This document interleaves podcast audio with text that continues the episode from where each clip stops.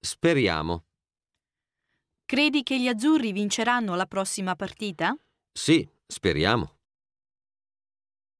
Insomma, Insomma, sei d'accordo o no?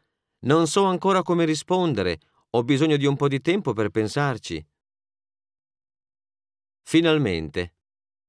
Finalmente mio figlio ha trovato lavoro. Complimenti. Così puoi stare tranquilla. A proposito. A proposito, sei libera stasera? Noi andiamo al cinema. Vieni anche tu? Mi dispiace, ma non posso. Ho un altro appuntamento.